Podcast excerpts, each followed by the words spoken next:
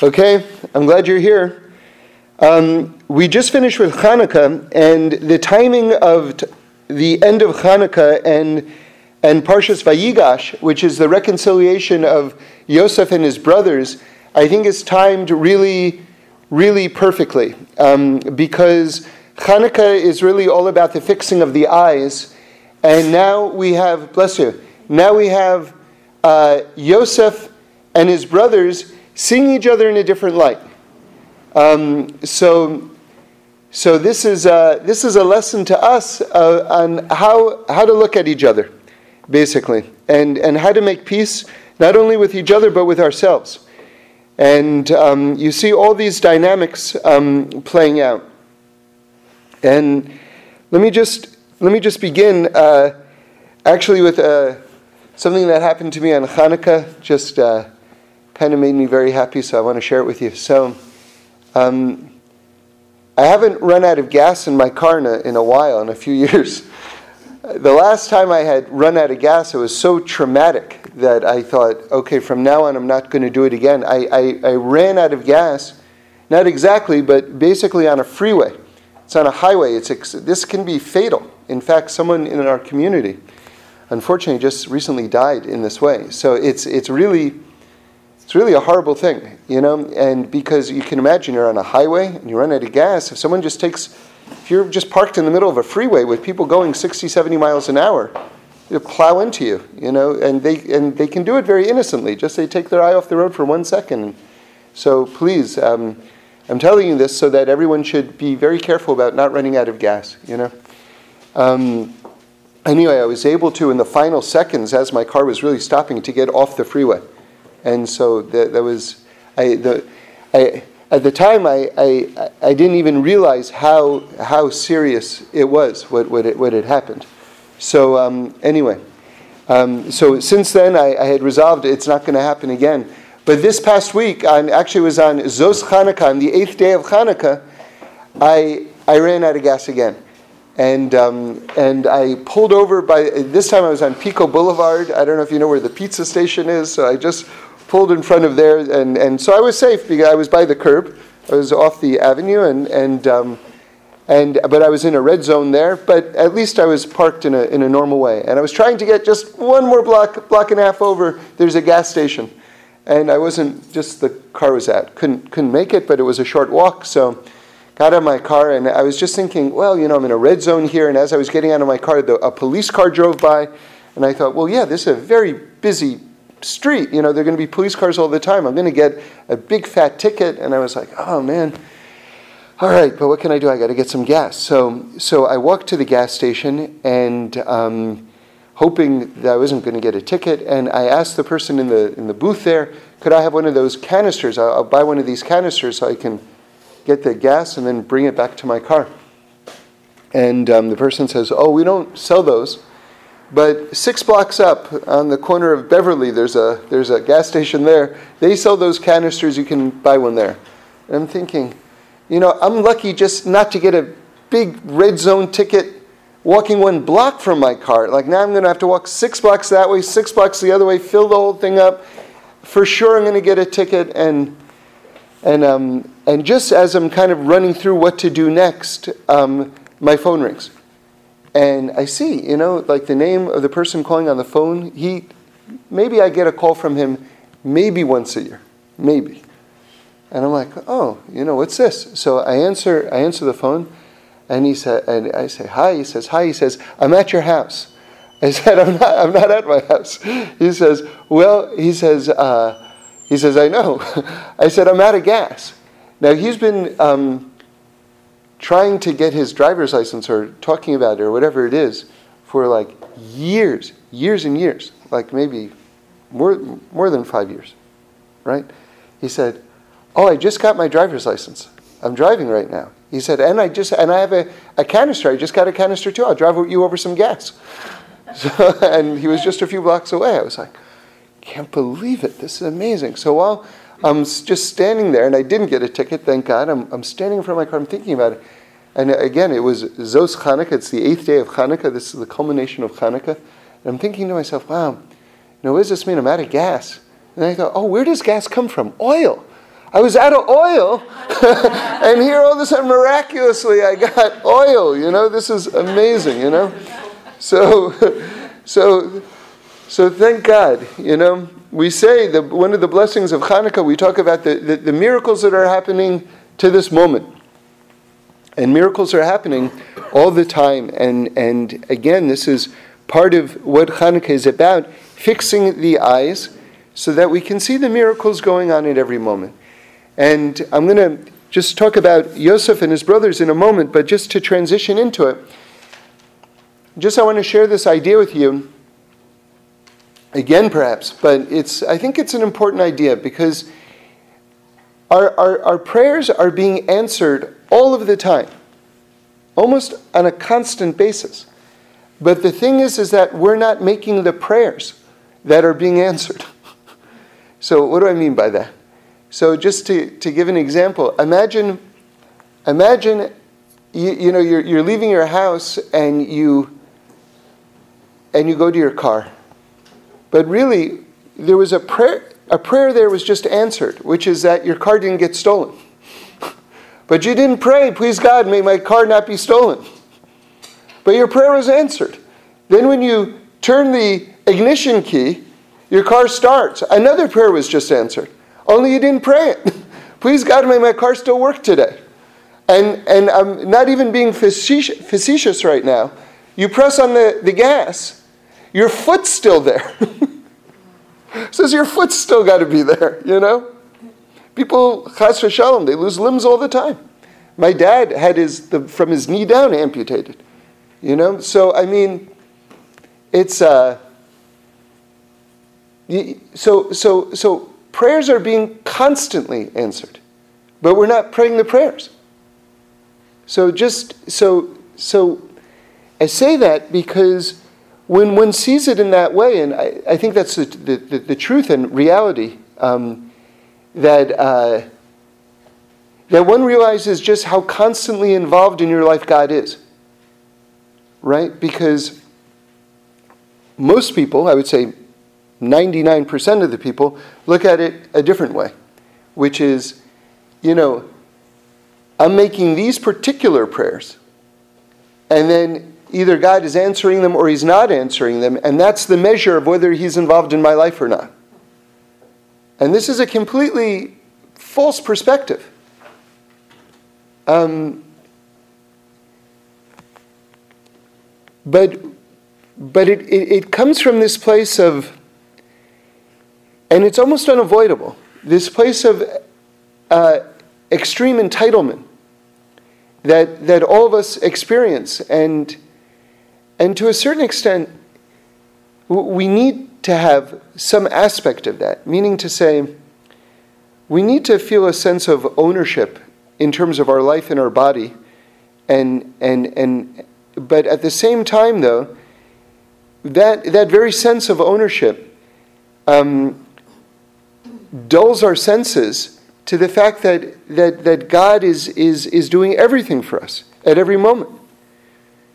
And so this is, this is the great challenge of being a human being in the world, which is to take responsibility and to be proactive while constantly being aware that God is essentially doing everything and allowing us to do everything. Uh, it's an extraordinarily difficult balance to maintain. One has to be really refined and has to work on it constantly. And let me approach the same idea from a different angle. Um, I, I was talking with someone this past week who's an artist, and he told me that he was in the Grand Canyon. And I asked him how it was, and he said, now he's an artist by profession. He's an, an actual artist, a working artist. Um, and you would imagine an artist in the Grand Canyon, he'll be in this state of constant bliss, right? Like all the beauty. And he said, Well, you know, for the first half hour or so, it was pretty amazing. And then I was checking my watch when, I can, when can I get out of here? And I thought to myself, like, why are we like that so much? Like, why is it that we see amazing beauty? And we can't stay in this, or I'll speak for myself, but I think this is really true in general I, I know I would like to stay in a state of constant awe constant awe of what God is doing in this world. Constant. Like to the most mundane thing to the most extraordinary thing, to be no less in awe of everything 24 7.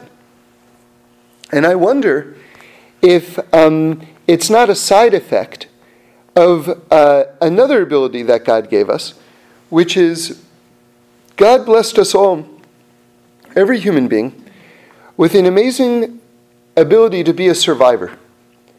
Meaning to say that we, one of the, the, the, the, greatness of a human being, part of it lies in our ability to adjust to all sorts of situations and to get used to all sorts of situations, even situations of um, when we're deprived of very essential things, or very essential, whether they're emotions, like people will grow up in a, in a loveless environment or even in a, an emotionally abusive environment or in a state of deprivation where they don't have food to eat or whatever it is. It's, it's, it's a blessing that we can sort of adjust to that situation and get used to it. You know, like that is God's sort of like arming us with the fortitude to, to be able to go on. On the other hand, though, this ability to get used to things also has sort of a, a negative consequence, which is that we can also get used to extreme beauty. That all of a sudden, at a certain point, you look at the Grand Canyon and you go, I got to get to the dentist. You know what I mean? It's like I got I got stuff to do. You know what I mean? It's like okay, it's beautiful. I get it. It's beautiful. I got other stuff. So you know, I got to check my email. Whatever it is, it's like you know, at a certain point, you we also get used to the beauty. At a certain point, we also get used to the fact that, all right, I get it. God's infinite. He's running the world. I got to get to the supermarket. You know, it's so it's like it's it's kind of heartbreaking if you think about it because I don't want to get used to that. There's certain things I don't want to get used to. You know, I, I heard Reb Shlomo say one time, and, and I, I'm sure you've probably all experienced this in your own life. A lot of times when you're with a loved one, um, you know, whoever that is, whoever is fitting into that category, you many times people loved their loved ones the most when they're away. Because you miss them and you long for them and you're like, ah, whatever it is. And then they come back and you're so happy to see them. And then, really, oftentimes in a very short period of time, they're annoying you. and you're like, it's like, how it's ironic because you know you, you want them with you more than anything and then when they're with you you're already in this state of being used to them again. So so the way Reb Shlomo put it is is how can you be in the state of missing someone while you're with them? You see so this is this is something uh, that has to be cultivated in terms of our relationship with God which is the ability to somehow long for him. This is, this is the aspect of longing. And, and that you're, even as he's present and you're recognizing what's here, you're longing for further closeness. And in a strange way, it's, it's easier to do sometimes with God than it is with people.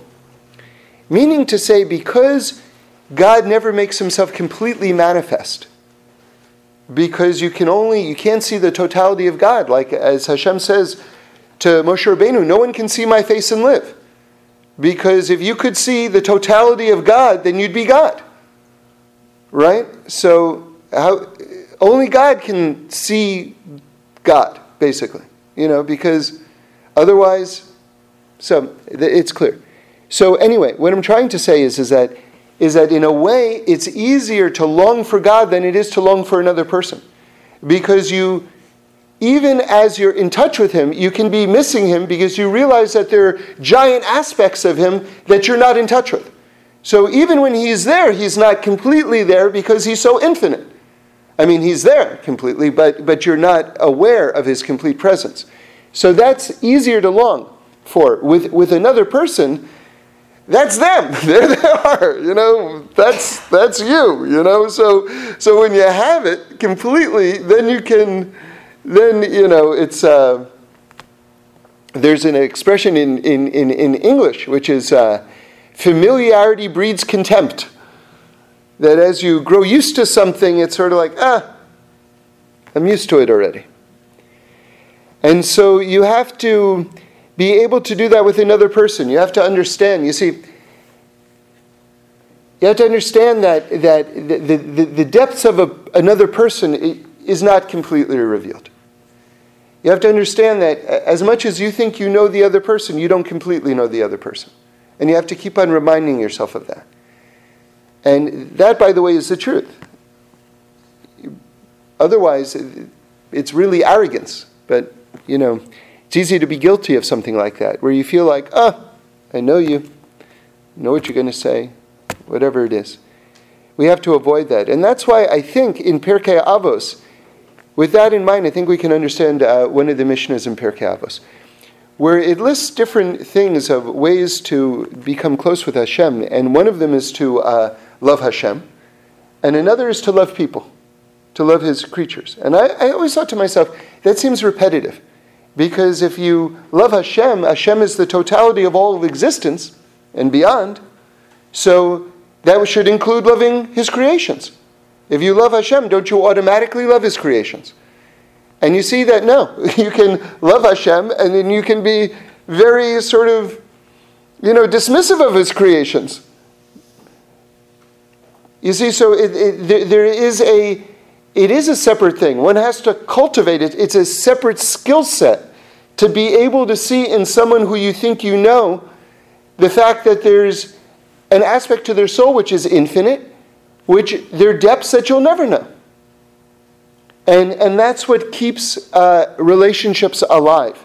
This ability to understand that you don't fully know the other person yet, and you'll never fully know the other person yet, because they have an aspect of the inf- infinite inside of them, which is a piece of Hashem, which is, which is their neshamas, which is their souls. You see, Reb Shlomo says that when um, when we ate from the tree of knowledge, that's what brought death into the world. That's what it says in the, in the Torah. So when you think you know something, that brings a certain aspect of death into it.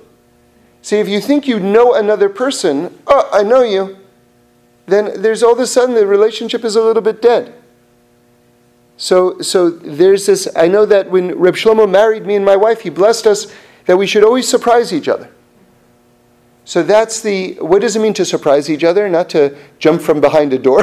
you know, it's like, ah, you know, it's that I, I'm, I'm reminded of the fact that I don't know you completely. Right? That, so this is a blessing for the relationship, to, to surprise one another. Um, okay. So with this in mind, with this in mind, let's use this uh, introduction to, to look at Yosef and his, and his brothers, or the brothers in Yosef. Because if you think about it, now this is, this happened. This is a historical event. So it happened.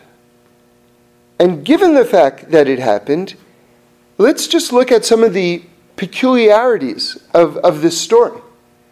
Because here you have a whole bunch of brothers. Okay, granted they've been they've been apart from Yosef for many, many, many years.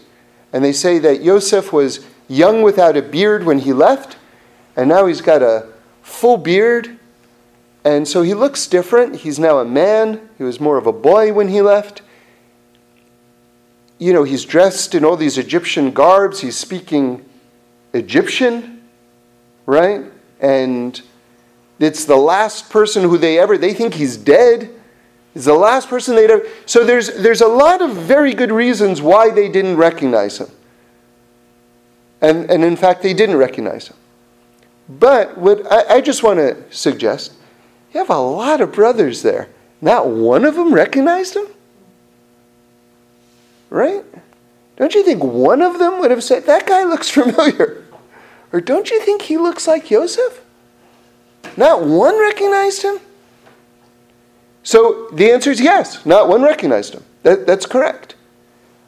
But what I'm suggesting is or what I want to point out is look at how much darkness was there. Spiritually speaking, how much darkness was there that they no one recognized him. There was a lot of darkness. And that's why, again, I think it's meaningful that when they see him, so to speak, that, that this chapter of them seeing him is coming after Hanukkah, which is the fixing of the eyes. You know? You see, I was thinking about it. We finished lighting the menorah. So now, so now what? You know? And to answer that, why was the miracle of Hanukkah for eight days? And of course, that, that in itself is a famous question because if there was one day's worth of oil and it burned for eight days, that means the miraculous aspect was for seven days. Right? Because, because there was a normal day's worth of oil there. So that's, that's not a miracle. The seven extra days that it burned, that's, that's the miracle. And yet we talk about the miracle of the eight days. So, so there are a lot of different answers to that. One is that they found it was a miracle. They found one un, you know, un uh, desecrated flask of oil. That, that was a miracle. Another is no, no, no. We're celebrating the, mir- the military victory. That, that's, the, that's the miracle.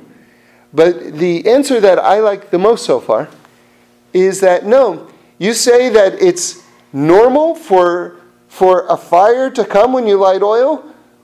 That, what, what's, what's normal about that? It's completely miraculous.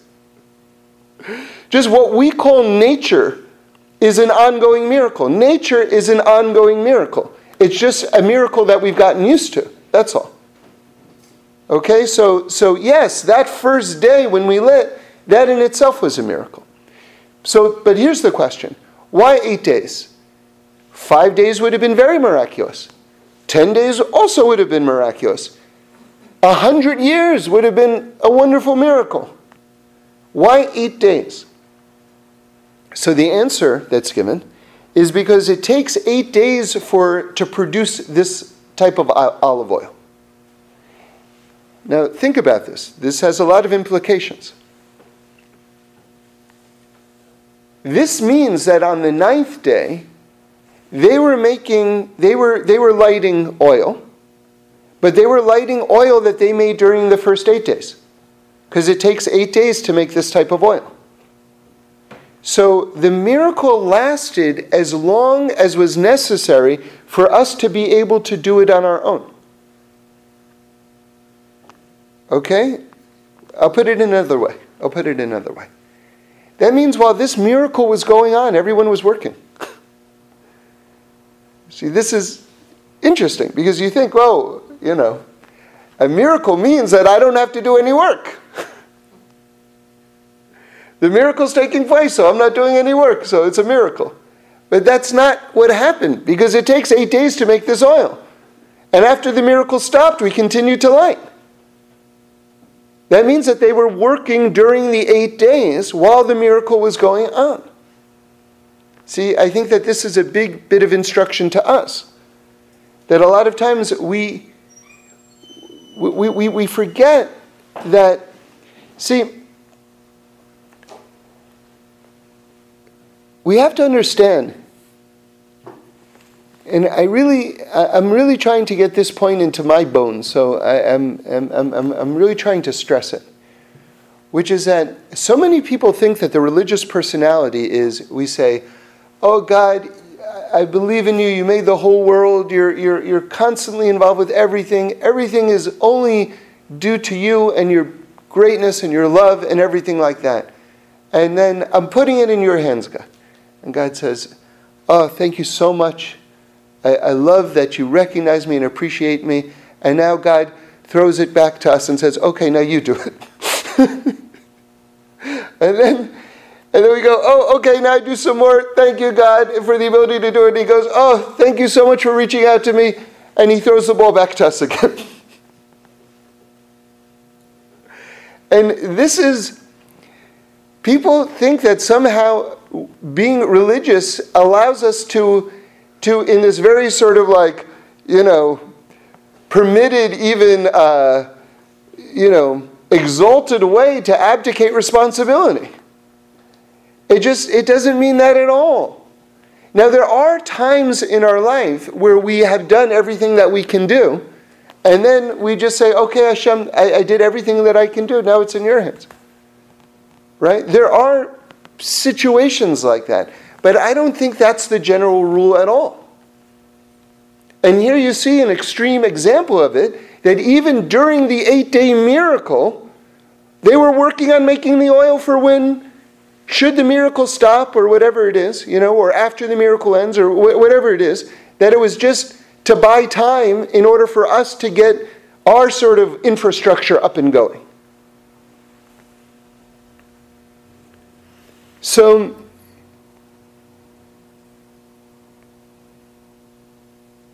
so a lot of work has to go into recognizing Yosef.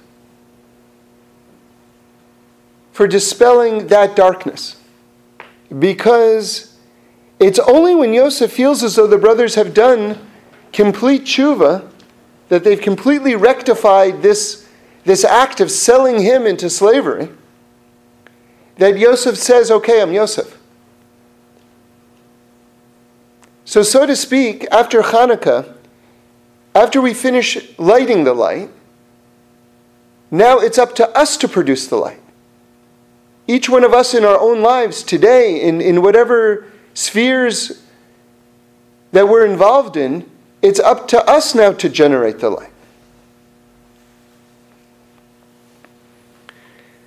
We'll get back to Yosef in a moment. I want to share something from the, the Soul of Hanukkah, the great new Reb, uh, Shlomo book that uh, Rabbi Shlomo Katz just put out. Fantastic book. And, and Reb Shlomo says in it something so beautiful. He says, You know, People think like to be like a good friend, what's a good friend? Someone who you can tell everything that's wrong about you to. Because to find someone who you can really trust in that way and share your flaws with, that's someone special. He says, but you know what a really great friend is? It's someone who you can tell everything that's right about you to. He says, because people are so afraid of jealousy that to find someone who you can share the things that are going right with you, who you can trust that is someone who is rooting for you and really loves you and is celebrating your victories. This is a really great friend. And that as a result, because we, we're so fearful of, of, of sharing good news because we don't want to make other people feel bad, that we are afraid to share our light. And so Reb Shlomo says that that the lighting of the Hanukkah menorah is you're lighting your light in your house and you're opening up the window so everyone can see your light. And how beautiful this is because this is really like a really like like a just a, a the, the perfected world where everyone gets to shine their light and everyone is happy to see everybody's light. And that Yosef this is even more heartbreaking that when Yosef was sharing his dreams with his brothers, he was telling them, Look who I am. Look at my greatness. Like I could be Mashiach. But that the other brothers were just, they couldn't, they couldn't, they didn't have vessels. They didn't have vessels to hold that light. It was just like, this is who he thinks he is? Oh, so this is who he thinks he is. Okay. They, they, couldn't, they couldn't hold on to it. And so, so, so Hanukkah is coming, the shining of the light of Hanukkah is coming that we should be able to share each other's light, to be able to look at each other's light and to to feel the joy. I, I, I, once heard Reb Shlomo say that if you can't feel joy in someone else's joy, then you don't know the definition of joy. He said that, that most people think that when something good happens to someone else, they think, oh, really, God meant to give it to me, but God made a mistake. God got confused. He meant, you know, he was on his way to my house to drop off that thing, but he got mixed up, right? I mean, when you think about it, we're laughing because we know on a, on a deep level it's true. We think, oh, yeah, well, right? He said it another time. You know the definition of jealousy? Thinking that another person has your thing. We look at that, that's my thing. No, it's not your thing. God is not a confused postman. God knew exactly where he was putting that thing.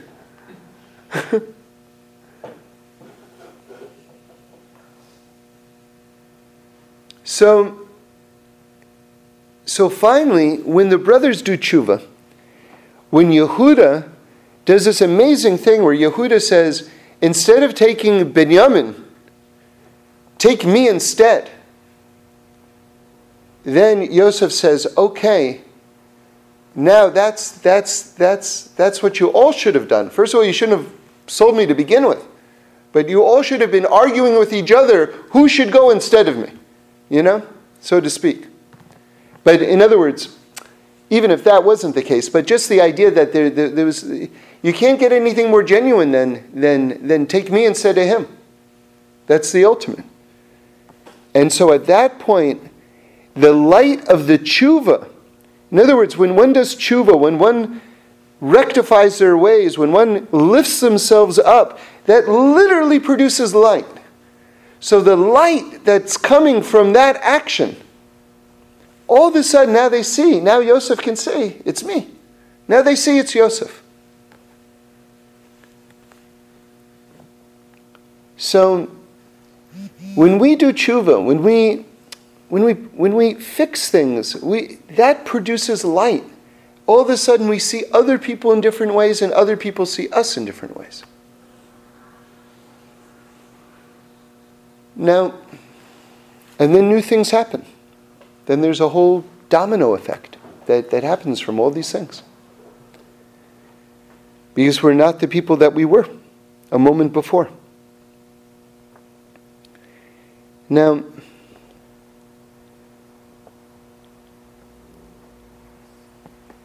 I don't know. I, I want to share with you an insight from Rabbi Nachman of Breslov, something I heard from Rabbi Shlomo. Rabbi Shlomo said that Rabbi Nachman was the most psychological of all the Rebbes.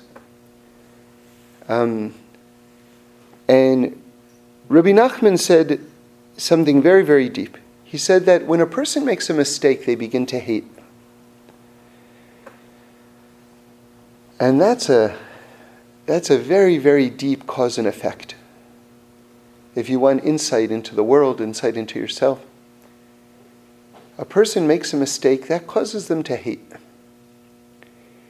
Causes them to, to hate those around them, causes uh, an aspect of self hatred. And, and that has lasting repercussions. And, and let me get into another aspect. We'll double back to this teaching, but, but let me apply it to this situation. You see, again, another one of the heartbreaking aspects of the whole Yosef and his brothers story is that when he reveals himself and then they, they, they, they see who he is and then they bring Yaakov Avinu down, and of course, Binyamin is, is free, and Shimon is free, and all the brothers are now coming together. So that, that plays like the end of the story. And then there's like another chapter to the story, which is kind of buried, like, you know, at the end of the next parsha. So, because it's not right there, people forget about this part, and they don't think of it all together as, as, as, as one.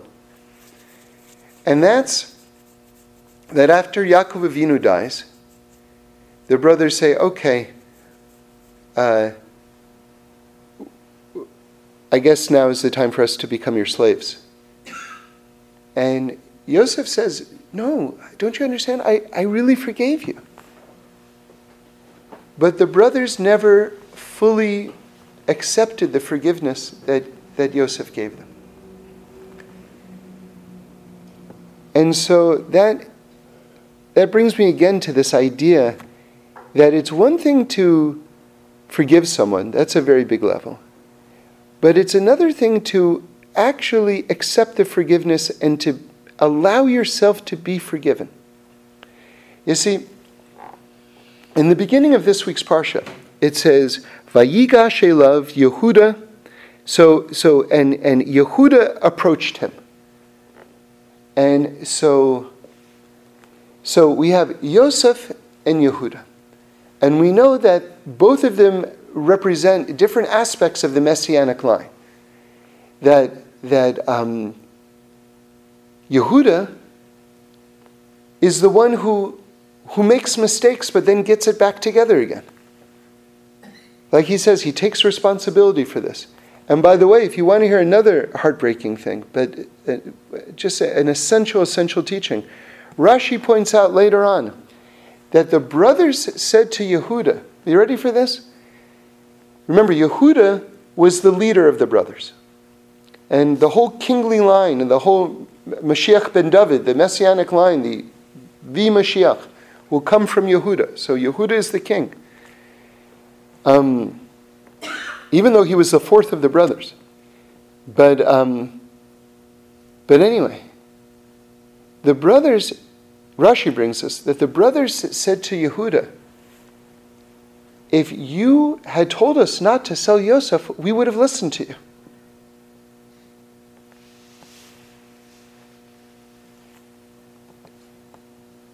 Now, the reason why that tears me apart is because, you know, there's so many times in, in all of our lives where we feel so intimidated that I, I'm afraid to say this because they'll, they'll tear me apart. If I say this, they'll tear me apart. Someone says, Oh, let's go to this place. But you say, you think to yourself, that place isn't kosher. you know, maybe, shouldn't we go to this place? But I'm so socially intimidated. Or there are a million examples. There are a million examples some business practice. Someone wants to do a business practice, and you go, well, wait a sec, that doesn't really feel right, you know? But you're so scared to say the right thing. And here you see that had Yehuda said, you know what, let's not sell Yosef. Let's not do this. This is a bad idea. We're reacting with emotion right now. Let's, let's not do this. The fact that they would have listened to him, all of history would have gone in another direction. Literally, the history of the world would have gone into a different direction. And we have a power that we don't take that seriously or that we're afraid to enact. Now, of course, you have to say it in the right way, right? If a person is obnoxious or self righteous when they're saying this or that, then the other people don't want to listen. And by the way, you, you should know that there's a, a, a, dictum in the, in, the, in the Talmud that if you give sort of like a, a ethical instruction on a point that you yourself are not keeping to someone else, they won't listen to you. Right? So I always kind of think of this phrase, the, the, the physics of spirituality, that it's sort of like, it's sort of like, if you yourself have really mastered a particular trait and then you say it to another person, it shoots into their bones. They get it somehow. Even if they don't know that you are in, in that way, you know. But if you say something that you're clearly not, not doing yourself, it's like an arrow that just falls like, you know, a few inches in front of you. It doesn't, it doesn't make it. So, so it's a real art form to know how to say the right thing at the right time. But we should just know that, that we probably, all of us, are capable of having a much greater influence than, than we realize. And that we, we shouldn't be afraid if, if, if we have the ability to say it in a beautiful way or in the right way. That we shouldn't be intimidated. And I'm speaking to myself too, believe me. Because there are a lot of people who are waiting for the opportunity also not to do the wrong thing. And it's just, they just need someone to propose it. And then they'll fall behind you in a, in a, in a, in a positive way. They're, they're waiting for someone else to stand up because they themselves don't have the guts to stand up. But again, a person has to do this in, a, in the proper way, in a, in a, in, in a way that doesn't um, belittle the other person. You know? Because then, um, you see, there, there, there are many ways where it can go wrong. Because there are people, see, a person has to really be a lover of truth. And, um,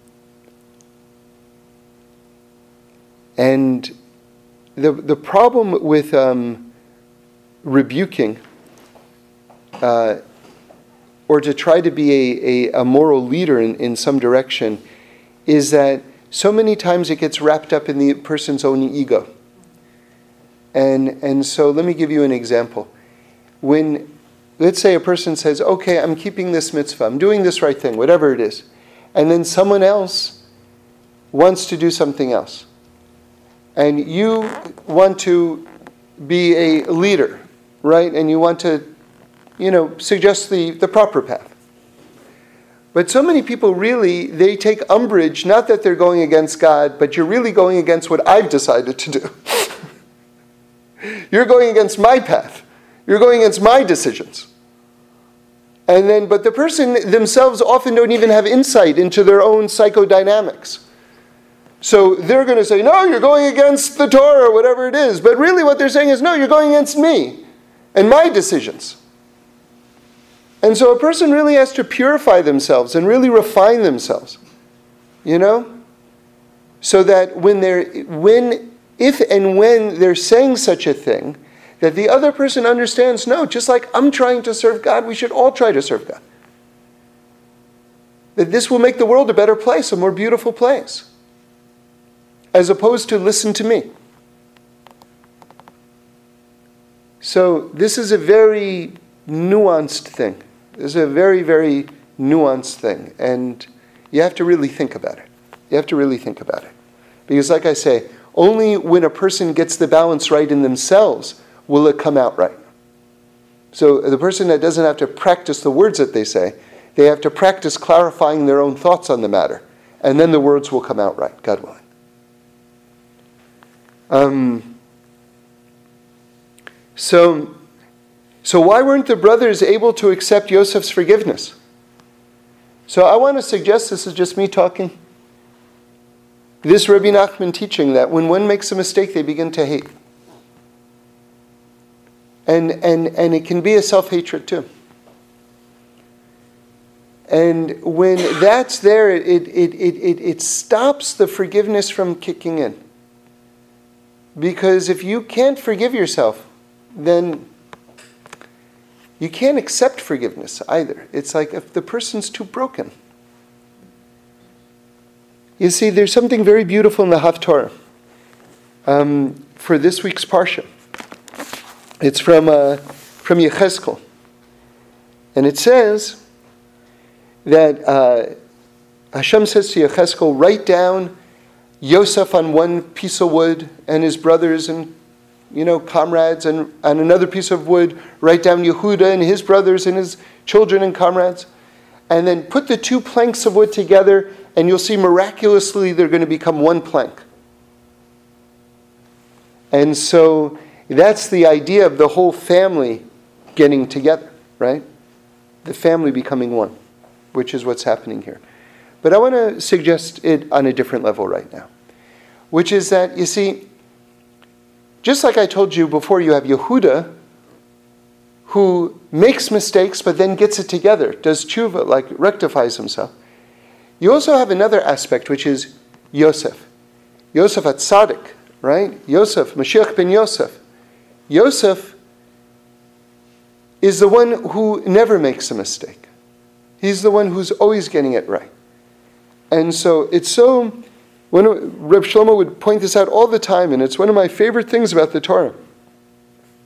The fact that the Mashiach, the great Redeemer that humanity is waiting for, is going to come from not the one who never made a mistake, but the one who made mistakes and fixed them up. To me, that's such a loving embrace to us in our humanity and in our imperfection that God gives us to make the ultimate Redeemer come from, from us, essentially, from us human beings. You know, if you, one of the great things about all the Torah figures is that you see the mistakes that they make. And as much as we understand that they're from another category, another realm of soul, at the same time, they're also flesh and blood. And we can never forget that they were all human beings. That's not an invitation to treat them lightly or to not have the proper yirah and respect for them, but to also understand that all of us come from, are made out of this fallible material. But that the ultimate Redeemer comes from this fallible material as well. That it's a descendant of Yehuda and not of Yosef.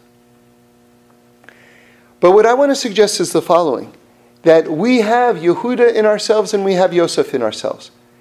And that on one level, that the Haftorah, we can maybe suggest when it's talking about taking the Yehuda and the Yosef and that they're both coming together, that both of us have, all of us have this inside of us. We have our neshama, our godly soul, which remains pure and never makes a mistake inside of us, all of us. No matter how much wrong a person does, they have this spark of purity within themselves, right? That's like Yosef.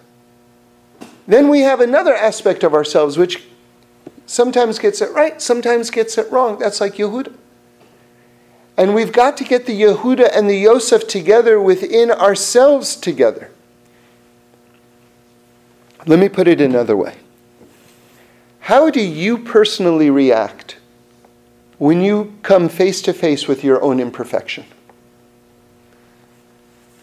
This is one of the biggest questions in life.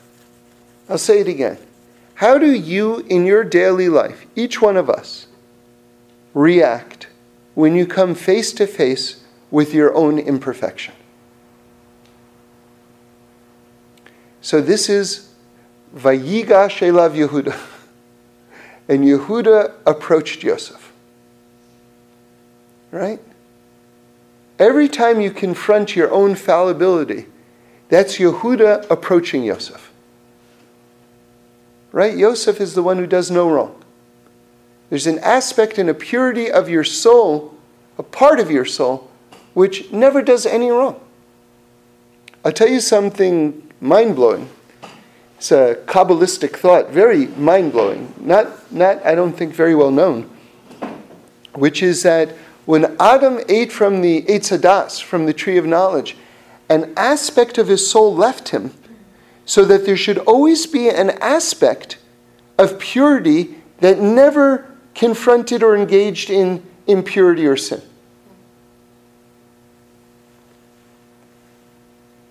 So, all of us have, on some level, if you, if I'm, I'm making this connection, but it, it follows from the previous thought.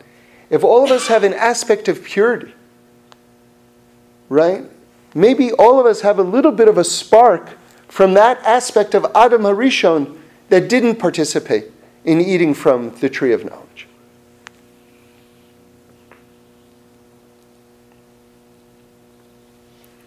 And so I would say most of us shut down and go into this place of avoidance and self hatred. I think that's kind of the go to thing. And I think that people who are really the great people in this world, or who become the great people in this world, because greatness is, is, is, is arrived at and, and, and struggled over, it's not gifted, are the people who can confront their own imperfections and just take a moment, exhale, not freak out, and then go, okay, all right, all right, I did that wrong. What do I have to do? All right, I have to make a, I have to call this person. I have to call this person. I have to, I have to write to this person. I have to pay that bill. All right. I mean, do you know this psychology? I've been guilty of this many times, where you don't pay a parking bill and then it gets more money, and then your solution to that is to, oh, now for sure I'm not going to pay it. it's like even more money. It's like, what am I doing? Like, I think that, you know, if I can deny the fact that it ever happened, then somehow I'll have succeeded in erasing it from reality, as opposed to actually addressing the situation. And then at a certain point, you, you, you, as you go, oh, wait a second, it's only going to go up again. So let me just cut my losses and actually just pay it as painful as it is to pay it.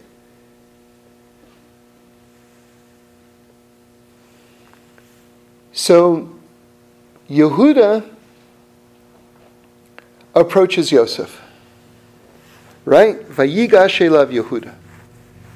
That ability in ourselves, the Yehuda within ourselves, who gets it together when he confronts Yosef, the one who doesn't do anything wrong, when we who make mistakes confront that aspect of our own selves which remains pure that doesn't make mistakes, not to lapse into that self hatred because we've made mistakes.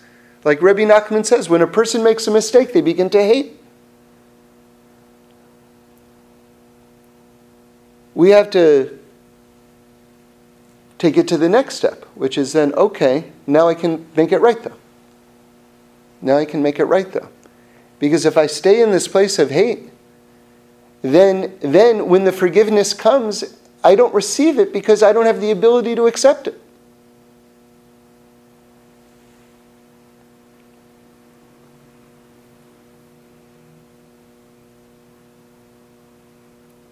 So let's go deeper. So Rebbe Leibele Eger points out the fact that it says, Vayigash Elav Yehuda. Elav means him. It doesn't say Yosef. It says, and he approached him. Yehuda approached him. So who's him? So from the context we know, it means Yosef. Ah, but the Torah is infinite.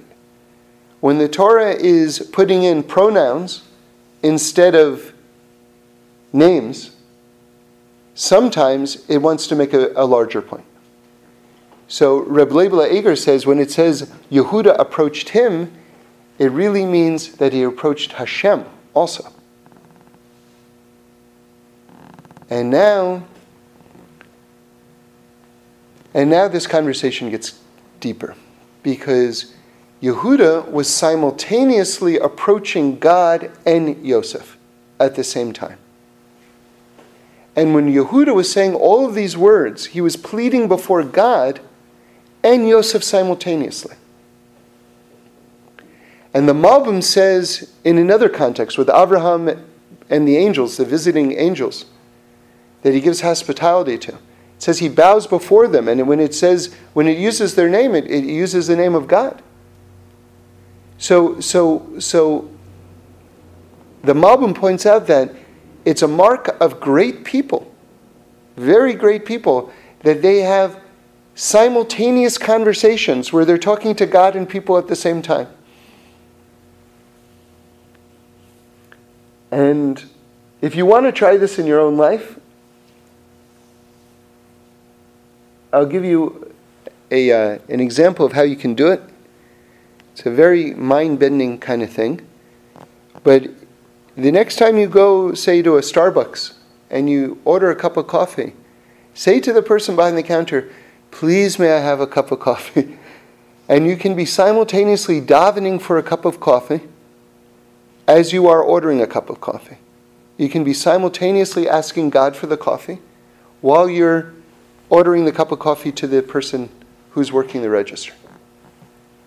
And then the most amazing thing happens. You know what happens? You get the cup of coffee.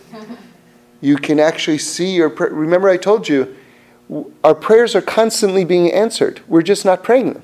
Then you'll actually see a prayer being answered right in front of your eyes, you know?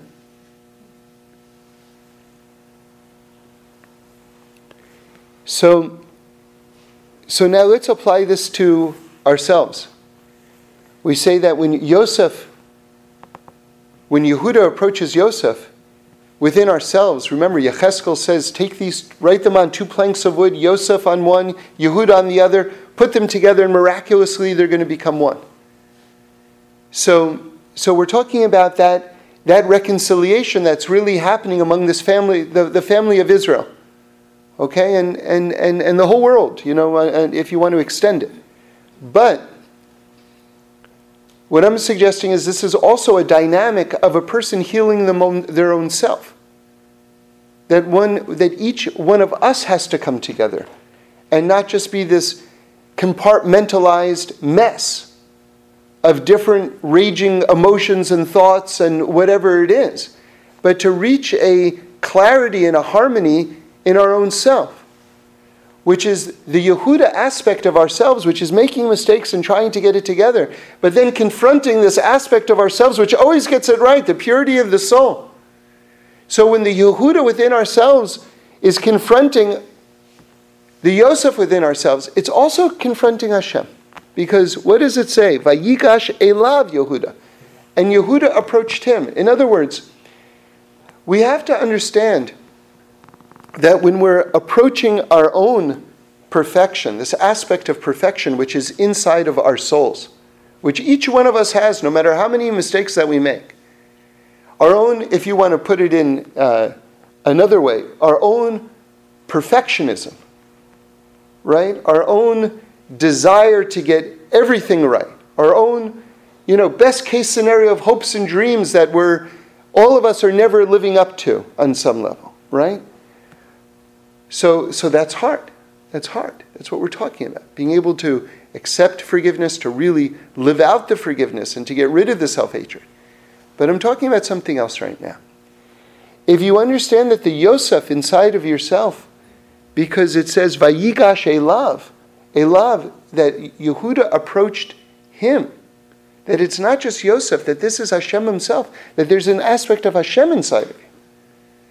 That when you have your own imperfection and you're, that you're approaching that aspect of perfection within yourself, you're really also approaching Hashem. And Hashem forgives. And Hashem is the one who's keeping us alive.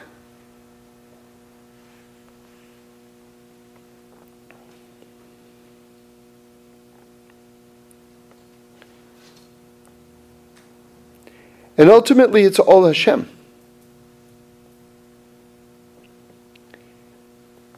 And Hashem loves us. And so, who are we not to love ourselves as well? You see, like, here's what people think God loves me, but if God only knew me the way I knew me, You know why God loves me? Because He doesn't know me as well as I know me. What? what kind of ridiculous thought is that? God knows you infinitely better than you know yourself, first of all. God also knows all your previous lifetimes. He knows everything about you. More than you'll ever know about yourself, God knows. And God loves you. So a person has to understand that they don't have the luxury of hating themselves. That it's assur, it's, it's forbidden, because if God loves you, you have to love you. And God is not loving you by mistake, because He doesn't know as much as you do.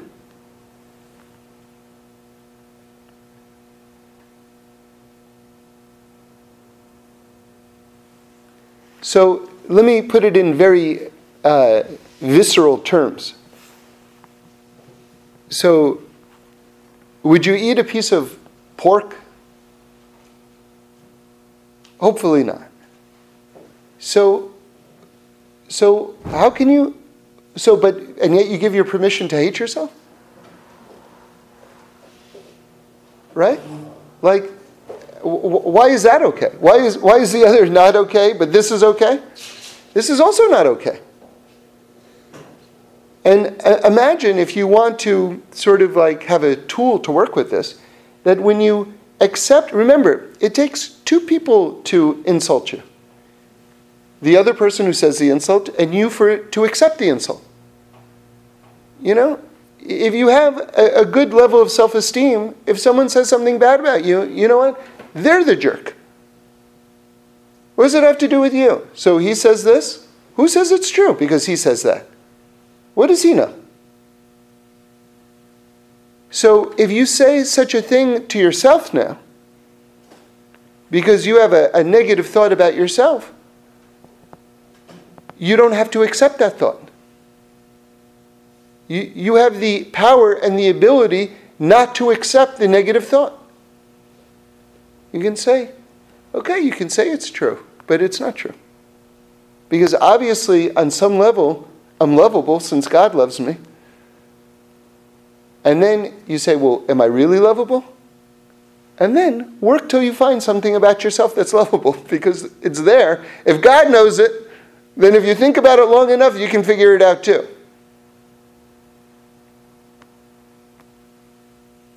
Rabbi Nachman is very, very strong about this. Talks about the utter importance of, of, of finding good points within yourself and thinking about them. And one has to construct a positive self image. You have to have a bank of positive thoughts about yourself that you can constantly reference. This is very, very important. This is very, very, very important. Because otherwise, a person is literally going to go through life hating themselves. Because they never took the time of doing like, it's like plastic surgery. You have to reconstruct an image of yourself within yourself. The time that I did this right, and the time that I loaned that person money, and the time where I drove this person to that place, and the time when I sat with this person who was crying. And you have to bring together this combination, this cluster of memories, and say, you know what? This is me. Okay, so you may have done a thousand things wrong. I certainly have. But what does that have to do with anything?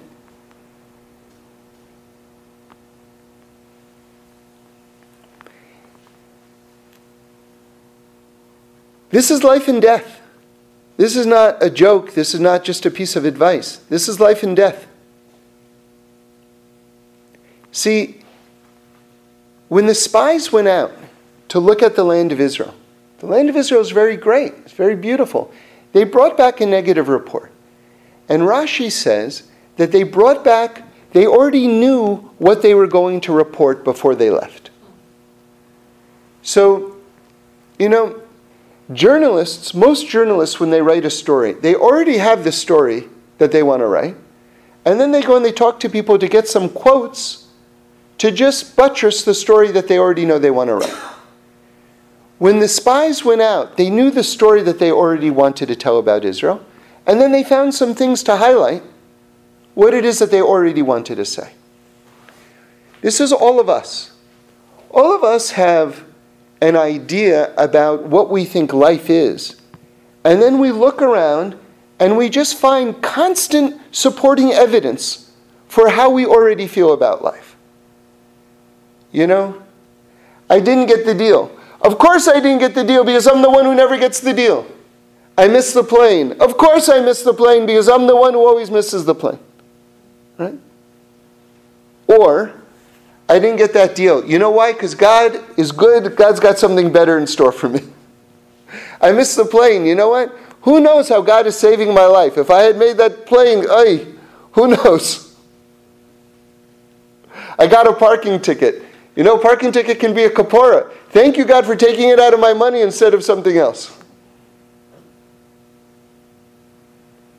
If a, if a person has a narrative about life that God is good, that God is involved in everything that we're doing, right? That the world is heading toward perfection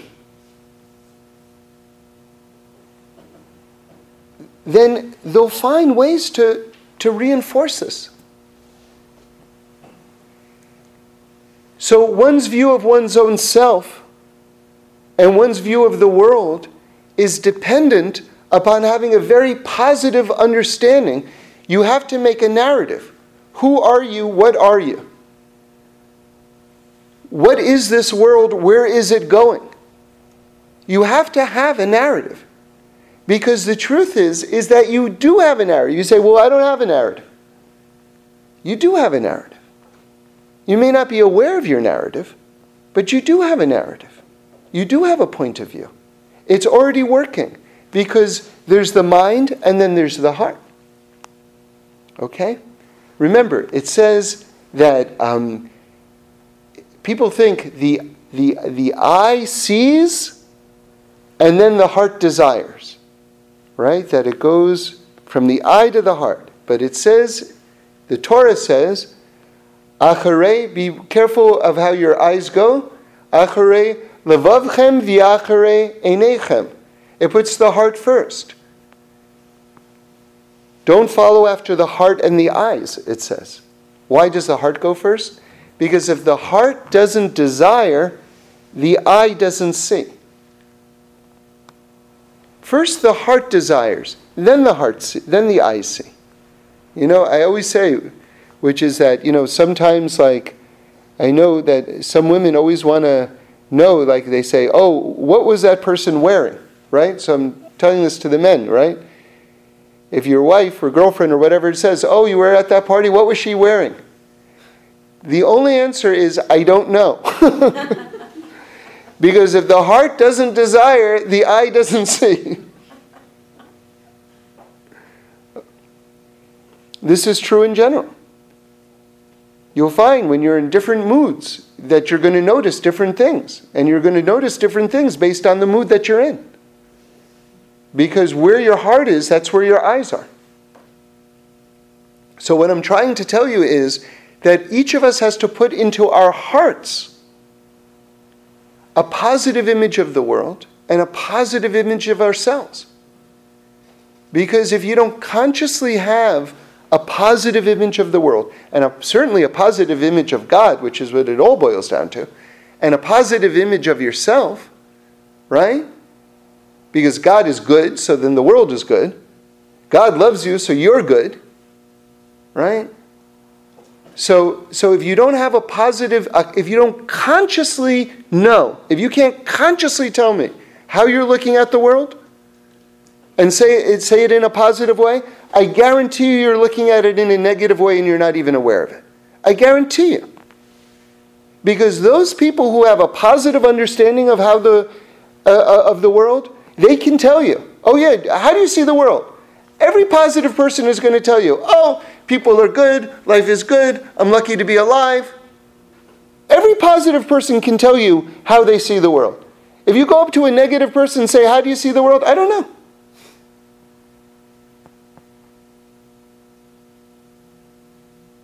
But you talk with them long enough, it's like, well, who knows what's going to happen next? And the world's a very scary place, and I'm not the greatest person. If you talk with them long enough, you'll get it out. So, what I'm trying to say is, is that these things don't happen by accident, and that these things are not irreversible. That, but it takes work. Remember, all these things to change a thought. Like, imagine, like, I always try to think of this. Like, there are better examples than this. So maybe I'll just give you the better examples. we'll skip the less good examples. Rabbi Israel Salanter says that the, the loudest sound in the world is the, is the sound of a habit being broken.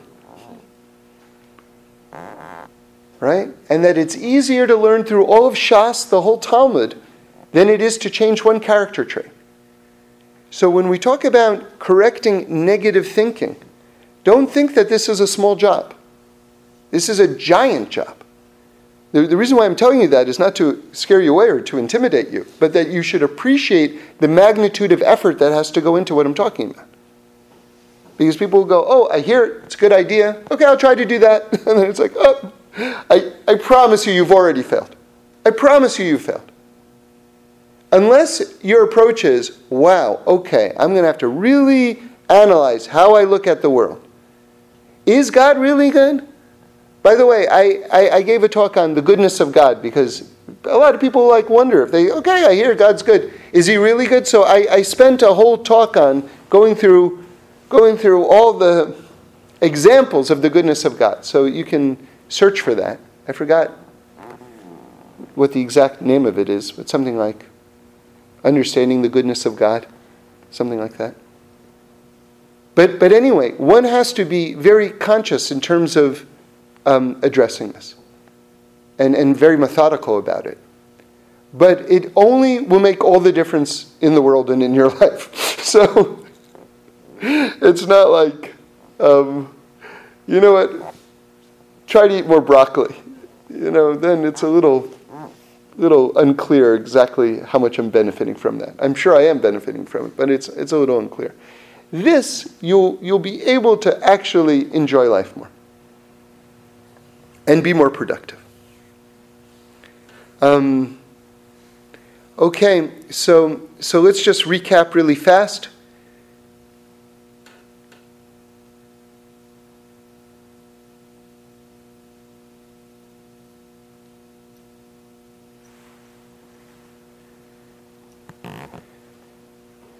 Well,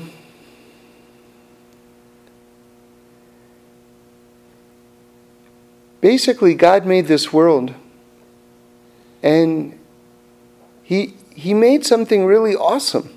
I mean, anyone who opens up their eyes can see how awesome the world is. And I can't imagine in, in, in a zillion billion years that God made this world in order to bum us out. It just makes no sense. It, it makes no sense at all. It makes no sense. And just, can you imagine, like, here, let me, let me, let me end with this, okay? Someone in, at the Happy Meeting, they gave me a chocolate coin, right? They were giving them out, so I got one. And it had a hologram on it, so pretty. And I thought, well, you know, like one of my kids is gonna like this. So I'm gonna I'll save it. I put it in my pocket in a special pocket where it wouldn't melt. I thought I'll give it to one of my kids and they'll be happy. So later on, um, I, I, thought, well, if I just give, I only have one. If I just give it to one, maybe the others will get jealous, you know. So I, so then there was a little boy who was over, and I thought, oh, I can give it to him because you know that that'll be. And I thought, well, I don't want to just give him the coin. I want him to feel like he earned the coin, then he'll like it even more. So he had mentioned something from the Torah, like earlier. And so I knew, so I, I said, I want to ask you a, a Torah question. And I knew uh, I, that he knew the answer because I, I, I, tailored it so that, so that he would be able to give a correct answer. So I asked him the question, and he got the right answer. And then I said, Here, and I gave him the chocolate coin. And he was so happy, right? And then I thought to myself, you know, he thinks that he got the right answer, so he got a chocolate coin. But he doesn't understand that I wanted to give him the chocolate coin, so I asked him a question. And then I thought to myself, this is the whole world. God, we think, okay, I did something right, so maybe something good happens, right? God created the entire world to give us good stuff. Do you understand this is what he had in mind initially? Was that he wanted to give us the good stuff, and then he created the entire world in order to create a mechanism for us to be able to receive the good stuff and for us to be able to earn it. By the way, I'm telling you, this is the Ramchal. What I'm saying is the Ramchal. This is the Ramchal on why God created the world. You want to know why God created the world? This is what the Ramchal says. He puts it in other language, though. So this whole world exists because God wanted to give us good stuff. Now imagine you, you, you take out someone who you love on a, on a, on a special day, special, special day or whatever it is, uh, and they're just not enjoying any of it. And it's like you're taking them to this movie that you like, and you're taking them to this park that's so beautiful, and this thing, and the whole time they're miserable. How does that make you feel? I did all this, I made all these calls, I'm spending all this money so that they should enjoy, and they're just complaining and they're miserable. So we're on like an 120 year date with God. so what's going on right now. You think you're on a, you think you're alone? You're on a date right now. And it's like, do you really want to be the person who's complaining the entire time? It's like, you know, I, invented this thing. It's called Los Angeles. Check it out. There's like so many interesting things, you know? You don't like it? I got another place. It's called Sweden. Like unbelievable things, you know? Maybe you can go there, you know? You want to go there later? Let's go to Sweden. Oh, and then Israel, right? Remember I told you about holy things? It's all in Israel. And meanwhile, it's like, I'm tired. My leg hurts. I'm nauseous. really? For 120 years, you're nauseous? Really? So, all right, we'll stop.